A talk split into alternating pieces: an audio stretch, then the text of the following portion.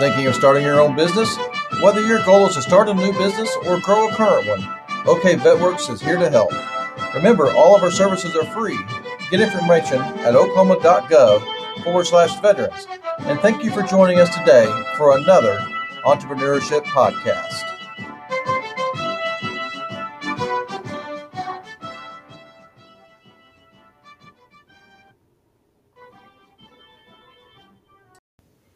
Well, hello, everybody. Let's talk today a little bit about how to manage irate customers. I'm sure we've all had some irate customers. We may have been one of those ourselves at one point.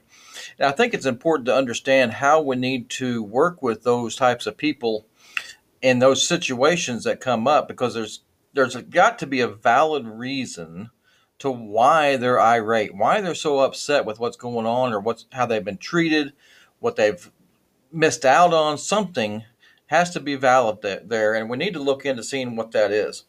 So the method I want to look at using on how to manage irate customers is called the LAUGH method, L-A-U-G-H method.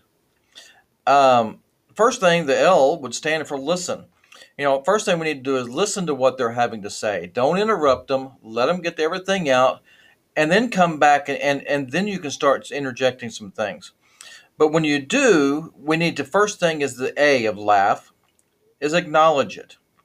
We need to recognize the problem. And yes, unfortunately, we usually need to offer an apology there to go along with that. But if we don't recognize the problem or recognize the possibility of that problem, we've totally invalidated everything that they've come forward and, and they're complaining about. So we have to acknowledge that. And then you, we have to understand the issues. This helps soothe that issue when we start to say we understand it and we start asking probing questions that we need to help solve the problem or correct the issue that's going on.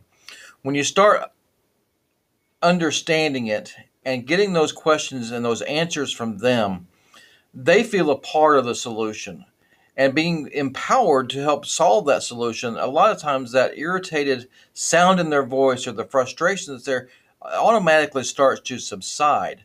So you're automatically soothing the, the issue with the customer. At the same time, you're figuring out what the problems are and what, what may be the best solutions that could be out of that, which could come from them. And then if you look at G of laugh, uh, we need to give solutions as well. You know, we don't want to solve it at first. We don't want to just give excuses for the problem, but we need to ha- find out how how we can resolve the issue and give some options. And a lot of times, like I said a moment ago, when soothing that issue or understanding that issue, sometimes solving that issue comes from the customer side. They will have a, a, perspective that we may not be able to look at from the inside out. But from the outside in, you can see the issues and you can see ways of resolving that. And then finally, the H of laugh is is we need to hit home. We need to make sure we 100% solve that problem. We need to make sure it's 100% fixed. We need to follow up with that customer. You know, a lot of times that's one thing I've done in the past is I've gotten down their contact information and asked them if I could text or call, and when, once we've created a solution for it, or follow up later with them and and that way they they again they feel a part of it we're giving them extra care we're giving them extra attention and they feel more important. So it's not just someone someone coming in and giving you their cash or their credit card or whatever means of, of, of method is being used to pay you but they're being part of your business. They're being part of your solution. And i think that's extremely important. You know we just recently purchased a home and I won't mention the the the home builders that that were used for the home, but you know the home is a great home. It's an excellent home, but everyone I've talked to in the neighborhood says their customer service is what really sucks. They really don't seem to care once they've sold you the house. It seems like they they blow you off until the last possible moment, or they find an excuse to take care of a situation.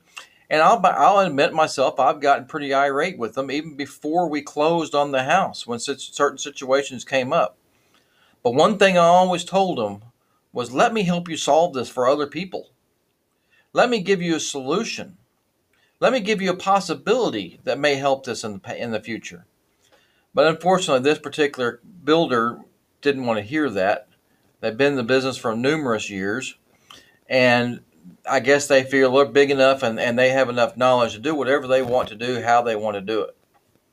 So, unfortunately, that is a, a situation where the, the owner of the company simply does not listen to their customers. They don't care to solve those issues the same way as we, as especially small business owners, should want to do. So anyway, when you went to go to working with managing irate customers, use the laugh laugh method. So listen, acknowledge, understand, give solutions, and hit home. I hope this helps you out and have a great day.